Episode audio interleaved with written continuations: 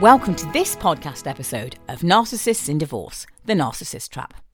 I'm Dr. Supriya McKenna. I'm a former family doctor, but my life's true work is working with people who have fallen prey to narcissistic relationships of any kind. But I'm particularly busy in the area of divorce. Over the last few years, I've been very proud to become an Amazon best selling author on the subject of narcissism, and my brand new book, Narcissists in Divorce From Love Locked to Leaving, is out right now on Amazon.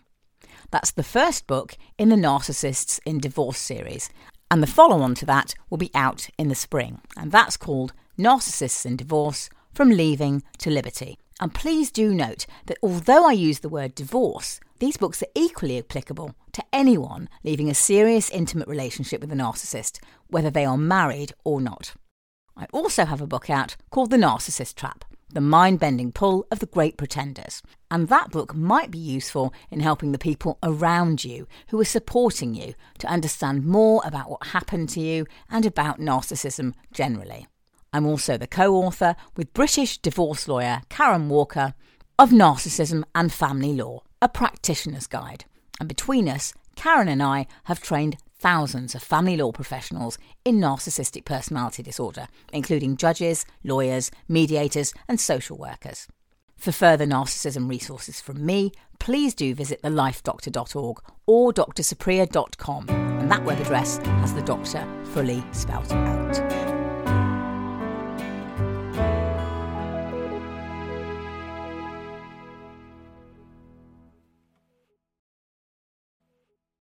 So, Karin, given that we're seeing incredible delays at the moment in the court system, and people are referring to it as a broken system, judges aren't having the time to read the information properly before they, they hold hearings. People are waiting months and months for hearings to come about, um, even years, even urgent applications. What do you think the future of, of the court system is? Do you think this is sustainable or is it going to collapse? There are going to need to be some major changes if it's going to be sustainable, um, because um, the system that was already riddled with delay has just become worse and worse. I think as a consequence of the rise in um, people who need to use the court service, as a consequence of the abolition of public funding, the rise in litigants in person who inevitably need more court time than those who are represented um, the system really is in difficulty. And I think very often inadequate time is allocated to a court appointment. And what that then creates is a run of court hearings where there's insufficient time for the judge to properly read the papers, insufficient time for them to properly get to grips with the facts. And therefore, they can't really make proper substantive decisions. This is particularly the case in children proceedings and the matter gets bounced down the road to the next hearing, which may then be months away. Mm. Um, and then the next judge possibly again has insufficient time to deal with matters, so he doesn't deal with things substantively. And because of the delay, again, particularly in Children Act proceedings, you've got the situation where interim applications are made, perhaps for interim overnight contact or perhaps for interim contact on its own. And there's not enough time for the judge to deal with that properly. And so it's not, sometimes it's not dealt with at all. And that mm. sort of has a spiral effect because you then have a high number of cases who are having he- quite ineffective hearings, um, but a lot of them. And they're so far apart that so much happens in the intervening period that the couple, the parents, are trying to cram all these issues into too short a space of time and it just can't be dealt with because court time is very specifically allocated. Now, for years, um, the judiciary and the court service have been advocating that lawyers should endeavour to set up a parallel, um, if you like, the, the, the, same sort of system as the private healthcare system. So, a parallel mm. private um, mm. process um, which enables cases to be dealt with outside of the, the state run court system and within a similar but perhaps better constructed way of working. Now, the concerns about this are, first of all, certainly initially, it was mm. billed for being for the rich and famous. And absolutely that's a myth. There's an expectation that a private court service is actually more expensive and nothing could be more wrong.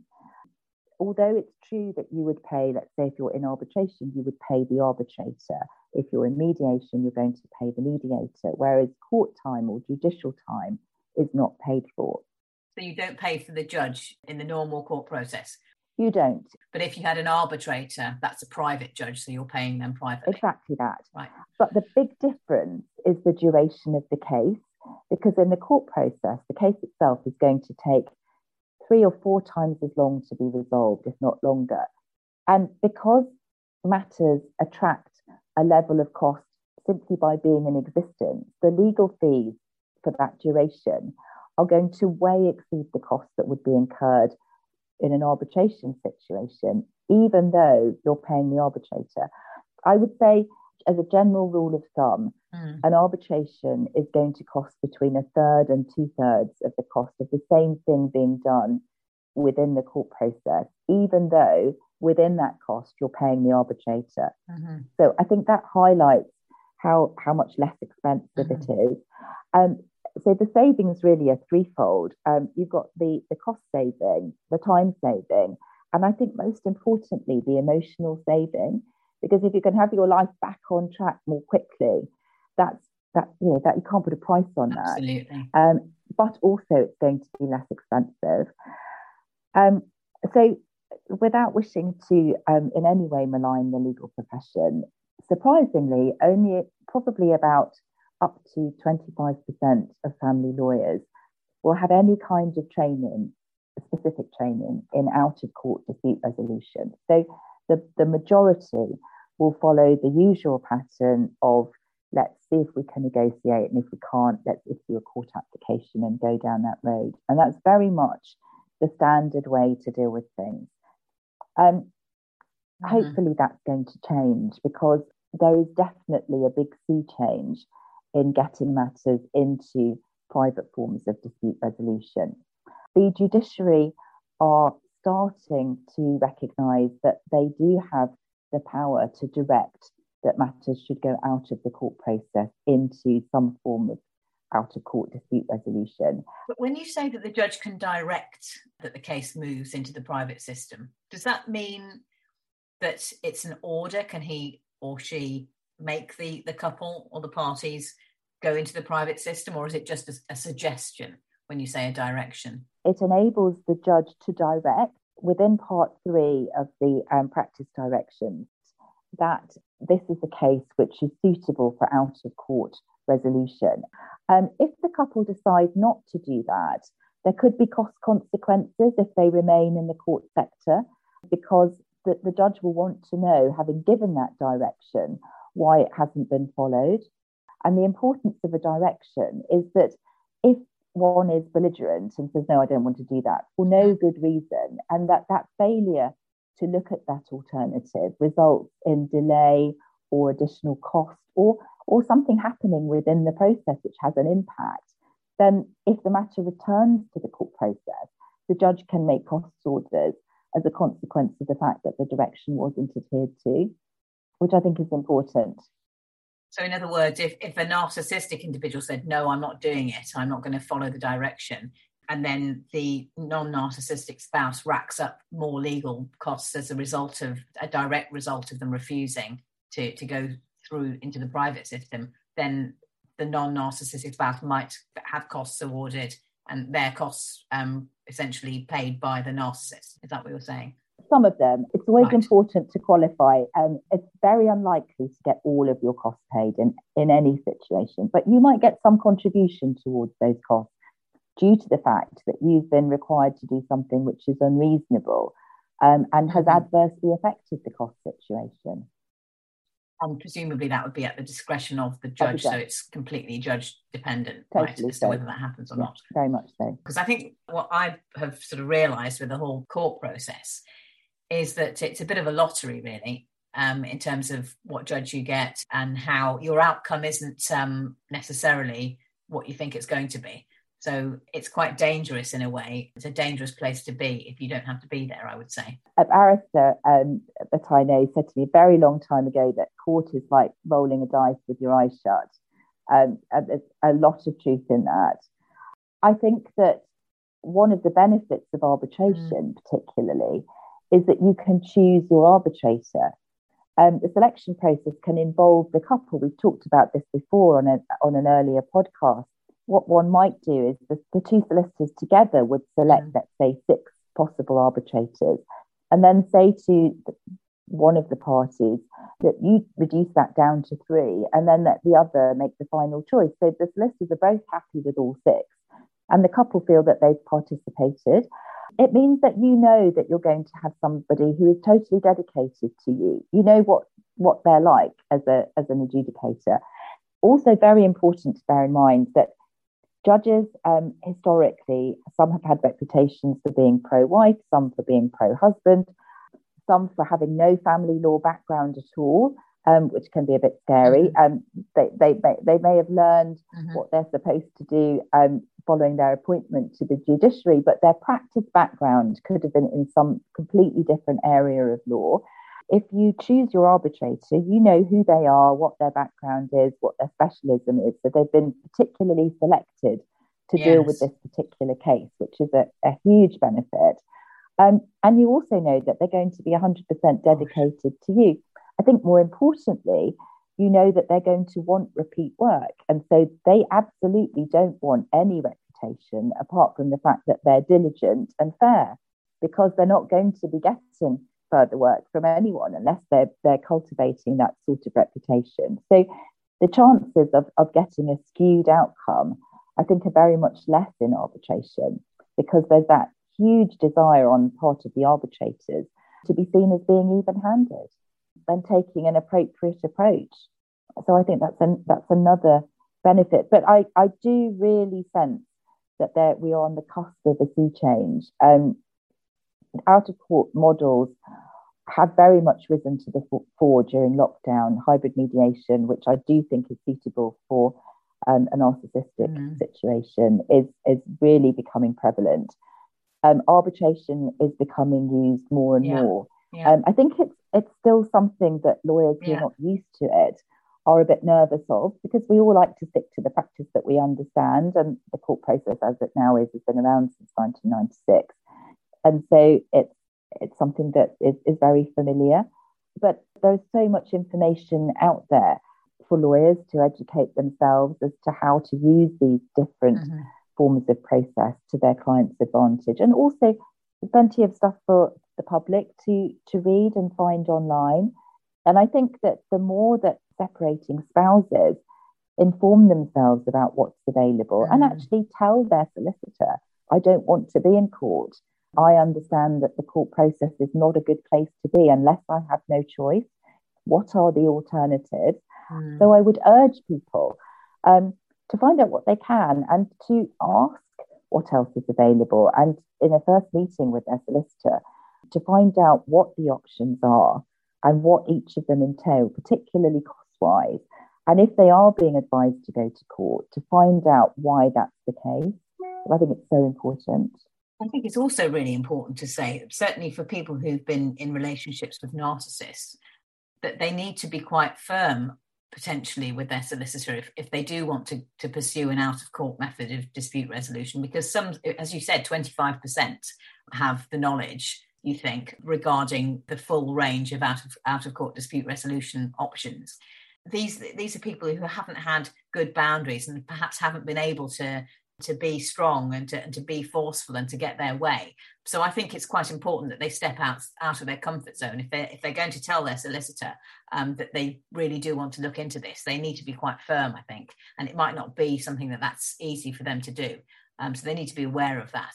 Um, and also they need to make sure that their solicitor is educating themselves about which out of court resolution method might be suitable for them on their time, um, not on their client's time, because I think that might also be an issue that people worry about, especially if the solicitor isn't familiar with um, with the newer methods like the Certainty Project, which I know you invented. Would you say you invented it?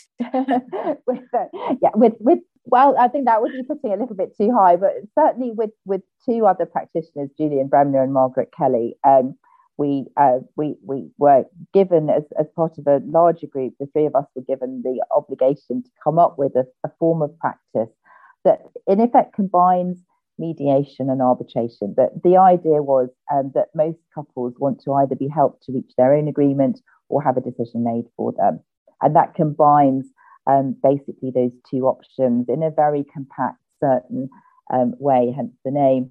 Um, and the, the Certainty Project website is now live, and so if anybody that um, is interested in looking at how that works, the information is readily available, which I think is, is helpful.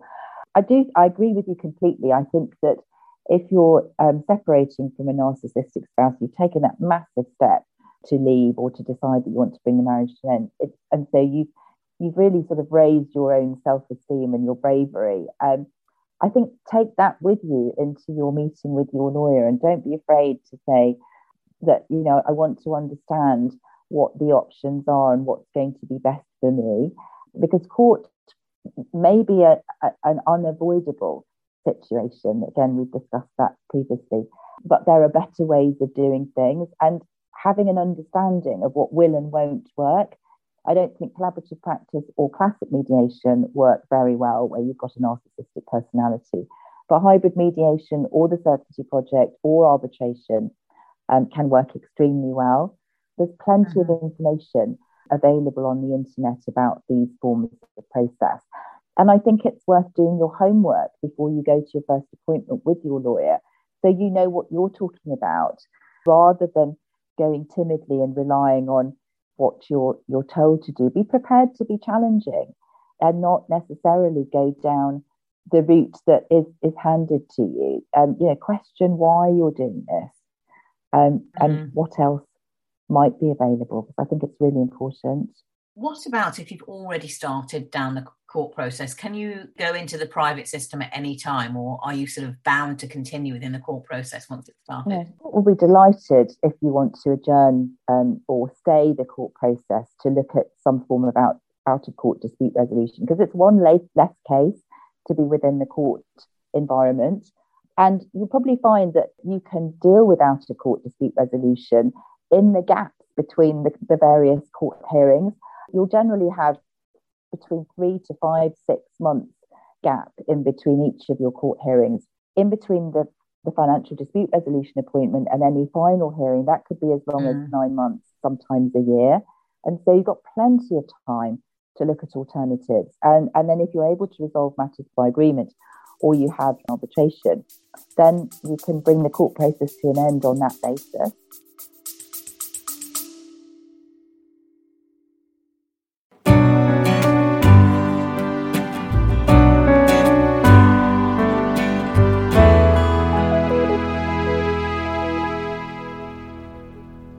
You're wondering whether your partner really is a narcissist, please do check out my online course, Is My Partner a Narcissist? Knowing for Sure. And if you want to understand narcissistic behaviours, you may be interested in my Demystifying the Narcissist online course. Both are available on drsupriya.com.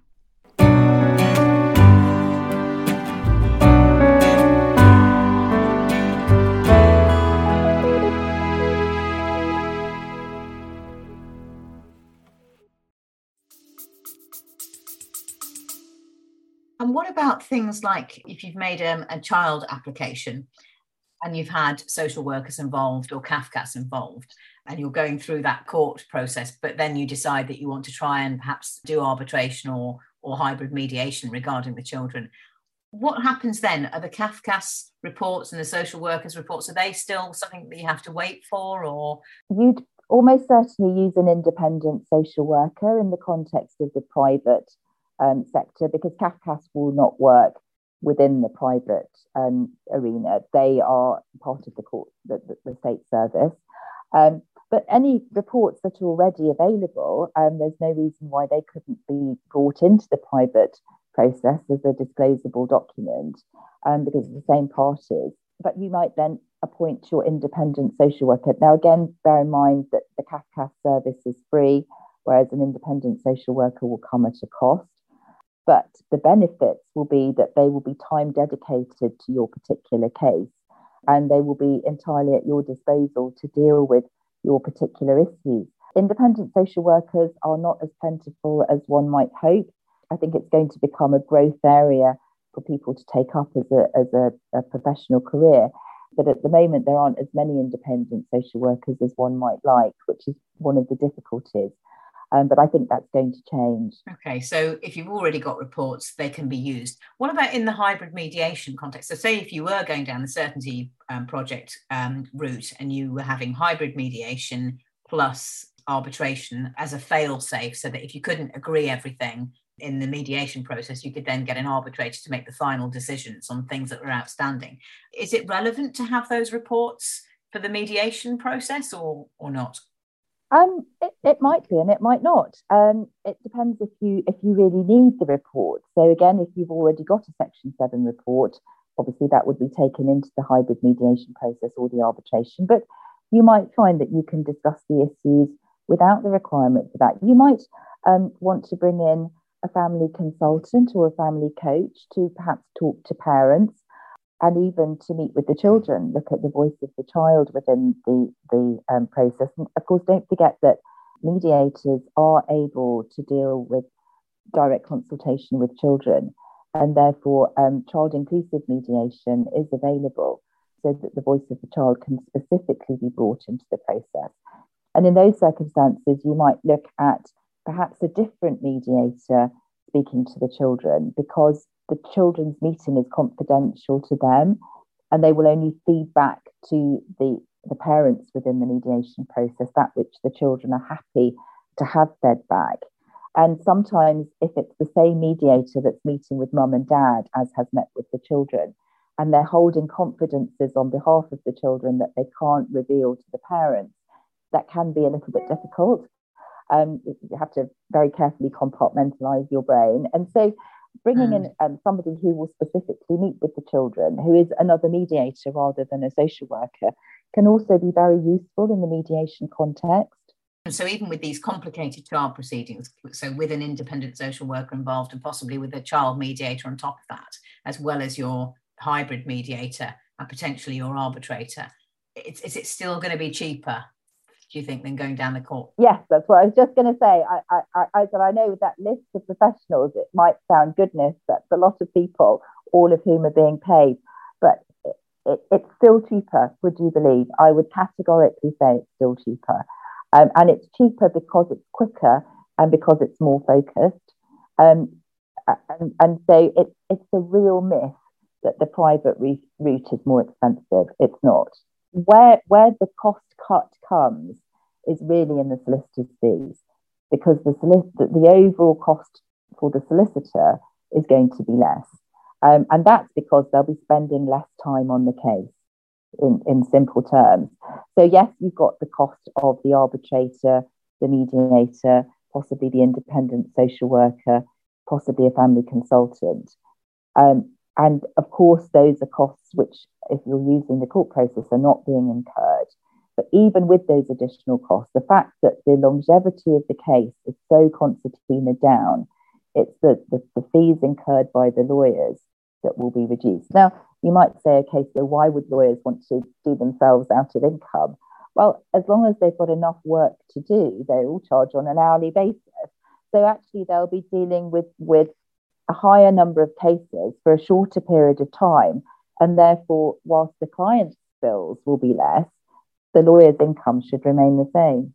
So you definitely encourage people down the private route as opposed to the um, going through the court system. Definitely. And you know, when we started this conversation, I was I asked you what the you thought the future was going to be of the court system. Do you think it's actually going to survive? I think the British justice system is so integral to our society that I can't imagine that it would it would disappear altogether. I can't. I, I would certainly hope that it doesn't. My hope is that with the rise of out of court methods more and more cases that don't need to be in the court system will go into the private sector. And that's going to mean that the court system can do its job extremely well. You know, it, it's, it's a great service, and the judiciaries do a fabulous job if they are allowed to do it and if they have the facilities to do it. they're, they're overwhelmed with work that shouldn't be in front of them. Mm. And if that can be moved somewhere else, they can then do an exceptional job on the cases that really need them. And then it's a win win. Exactly, yes. You likened it to sort of uh, like the sort of NHS versus the private healthcare system. In terms of narcissists, of course, this is actually quite quite a good um, way forwards because narcissists are very keen on going private yeah um, because it makes them feel special and important. They don't want to be with the riffraff. And so I think it's so important for solicitors to understand and also for the spouse of the narcissist to understand that this is the basis Absolutely. on which they can sell mm. the private mm. system mm. to the narcissistic spouse. It's that grandiosity and that I'm special and that those feelings that are going to help them to convince the narcissist to actually go into that system.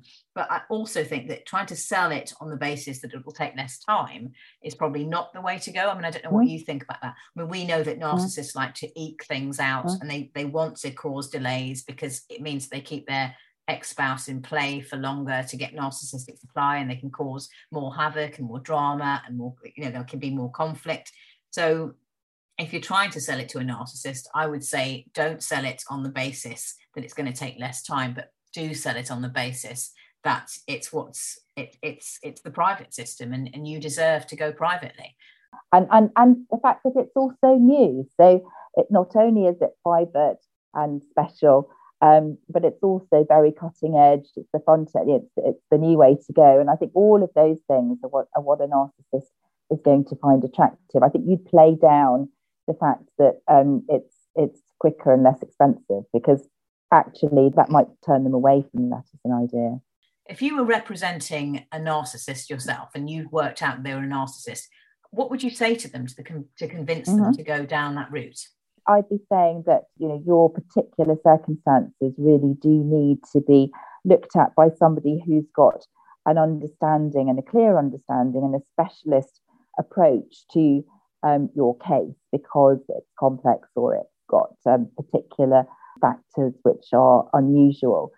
And that what we want to do is be able to pick our time so that we have our hearing on a date that's convenient to you because you don't want to be having to um, drop everything because the court allocates the date. Um, it can be set to the convenience of your diary. That we can choose the venue, and we're going to have an individual who's specifically selected within a bespoke service that's entirely tailored to your circumstances and your case. That's going to be completely um, designed to suit your particular circ and your personal circumstances, which I think would be ideal. They like to feel special.